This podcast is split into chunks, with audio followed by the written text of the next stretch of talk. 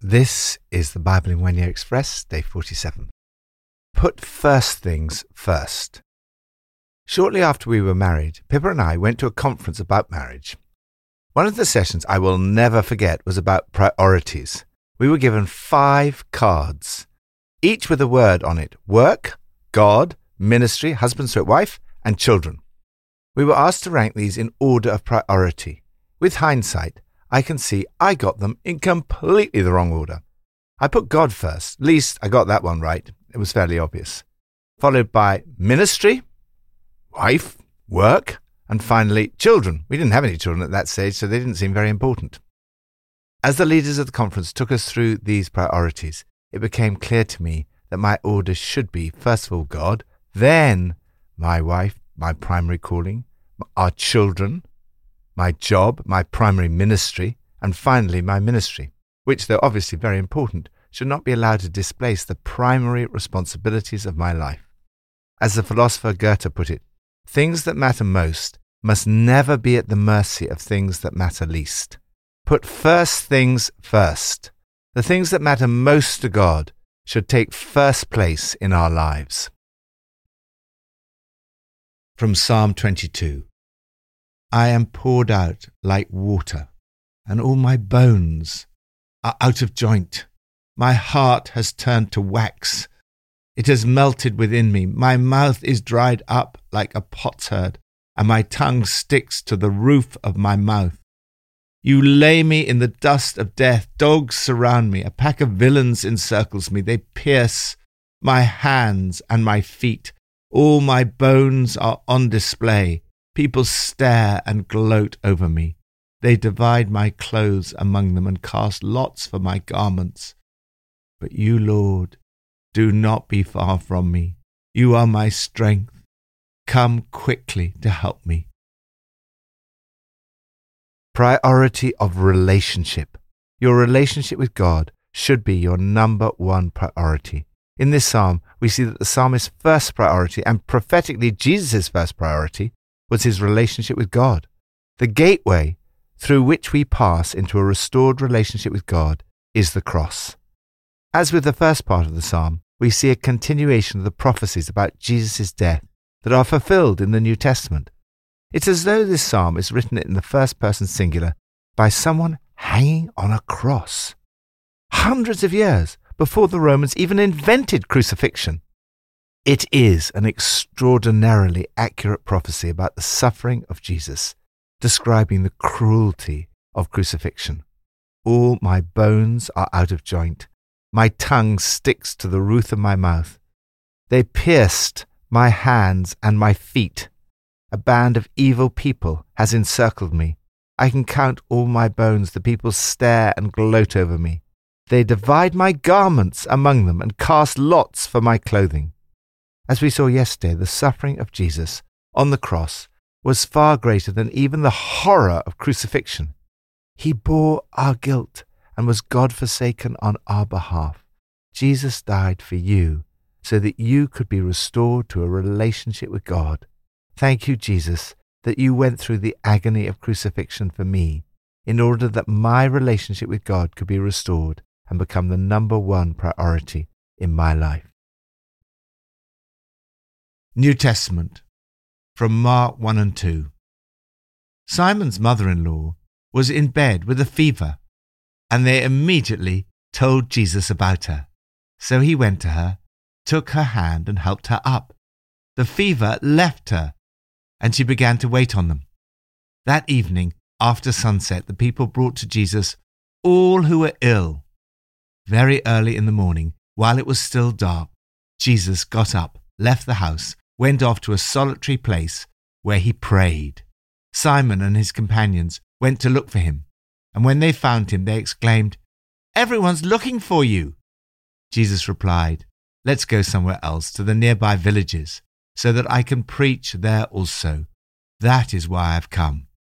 So he traveled throughout Galilee, preaching in their synagogues and driving out demons. A man with leprosy came to him and begged him on his knees, If you're willing, you can make me clean.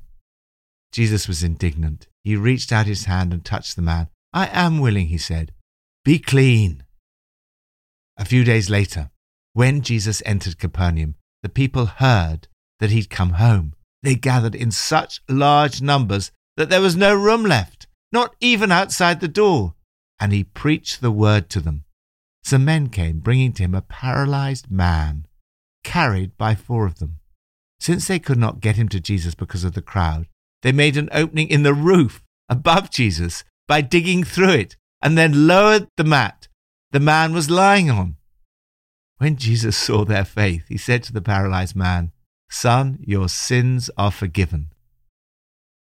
Now, some teachers of the law were sitting there thinking to themselves, Why does this fellow talk like this? He's blaspheming. Who can forgive sins but God alone? Immediately, Jesus knew in his spirit that this was what they were thinking in their hearts, and he said to them, Why are you thinking these things? Which is easier? To say to this paralyzed man, Your sins are forgiven, or to say, Get up, take your mat and walk. But I want you to know that the Son of Man has authority on earth to forgive sins. So he said to the man, I tell you, get up, take your mat and go home. He got up, took his mat, and walked out in full view of them all. Priorities of Jesus. I love Jesus. He is absolutely amazing and wonderfully attractive. He loved the people. He was filled with compassion for them. The people loved him. The people came to him from everywhere. Everyone wanted to see Jesus. Everyone is looking for you. They would do anything to get other people to see Jesus. The crowds came to him. When he said to people, Follow me, they followed him. They brought all the sick to Jesus and he healed them, including Simon's mother in law. He loved tax collectors and sinners and was quite happy to go and have dinner with them. He came for us sinners. You can tell people's priorities by how they spend their time.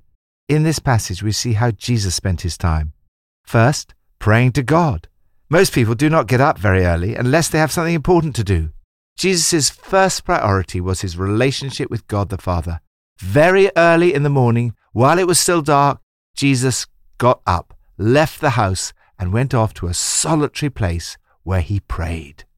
This challenges us all to get up early, find a secluded spot, and pray. Personally, I found the only way to get up early on a regular basis is to go to bed early on a regular basis. Second, proclaiming the kingdom. Jesus said, Let us go somewhere else to the nearby villages so that I can preach there also. That is why I have come. The message he preached was good news about the kingdom and the need for people to repent and believe the good news. It was a message all about forgiveness. It was good news, especially for sinners, which everyone needed to hear. For Jesus, forgiveness was an even higher priority than healing. Third, power evangelism. Jesus was filled with compassion. Out of love for the people, he wanted to bring them first the good news of forgiveness. But it was not just words. He also acted to heal the sick and to drive out demons. Through the healing of the paralytic, Jesus demonstrated that he is the one who has the authority and power to forgive sins. Jesus' priorities were clear. It was God first and then people second and everything else was about acting out these two great priorities. Lord, help me to prioritize my relationship with you. Thank you that I am able to proclaim the good news of forgiveness to others. May I be filled with compassion as I pray for the sick and seek to see people set free. Old Testament from Exodus 19 and 20. Then Moses went up to God and the Lord called to him from the mountain and said, You yourselves have seen what I did to Egypt, and how I carried you on eagle's wings and brought you to myself. Now, if you obey me fully and keep my covenant, then out of all nations you will be my treasured possession. And God spoke all these words I am the Lord your God who brought you out of Egypt, out of the land of slavery, showing love to a thousand generations of those who love me and keep my commandments. priority of love. Although God invites you into intimacy with Him, never forget the wonder of His holiness and power. God has such a passion for you, and therefore He will not let you be less than you can be. He wants us to learn holiness from Him. From Exodus 19 to Numbers 10:10, the people of God stay in the same place, learning how to be God's people. They begin by learning the holiness and power of God. They cannot even touch the mountain on which His presence rests. Then He speaks to them about their priorities through the Ten Commandments. First, God loves you. The context is chapter 20, verse 2. I am the Lord your God who brought you out of Egypt, out of the land of slavery. God is a God who shows love to a thousand generations. We see pictures of his love earlier in the passage. God says, I carried you on eagle's wings and brought you to myself. He says, You are my treasured possession. Our love is a response to God's love. The context of the Ten Commandments is God's love for you. Some people miss this fact and see them merely as a set of rules. God gives the commandments as an act of love for you. Seek to obey them as an act of love for God.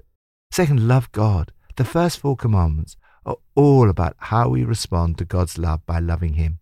We love because He first loved us. Our love is to be exclusive, respectful, and is demonstrated by setting aside time to be with Him. Third, love others. The last six commands are all about our love for others, our families, our husbands and wives, and our neighbors. No murder, no adultery, no stealing, no lies about your neighbor, no lusting after your neighbor's house or wife or servant. Jesus summarized it like this Love the Lord your God with all your heart, and with all your soul, and with all your mind. This is the first and greatest commandment. The second is like it love your neighbor as yourself. All the law and the prophets hang on these two commandments. The Ten Commandments were not given as a ladder that people had to climb up to get into God's presence. Rather, they were a God given pattern of life for those who had already known God's grace and redemption. They're not given to restrict your freedom, but to safeguard it. They help you enjoy the freedom of living in a relationship with God, showing you how to live a holy life, just as God is holy. Your love for God flows out from and is a response to God's love for you. Heavenly Father, I worship you today with reverence and awe. Thank you that you carry me on eagle's wings and you bring me to yourself. Thank you that you say that I am your treasured possession. Help me to make it my first priority to worship and to love you with all my heart and with all my soul and with all my mind. Help me to love other people unconditionally in the way that you love me.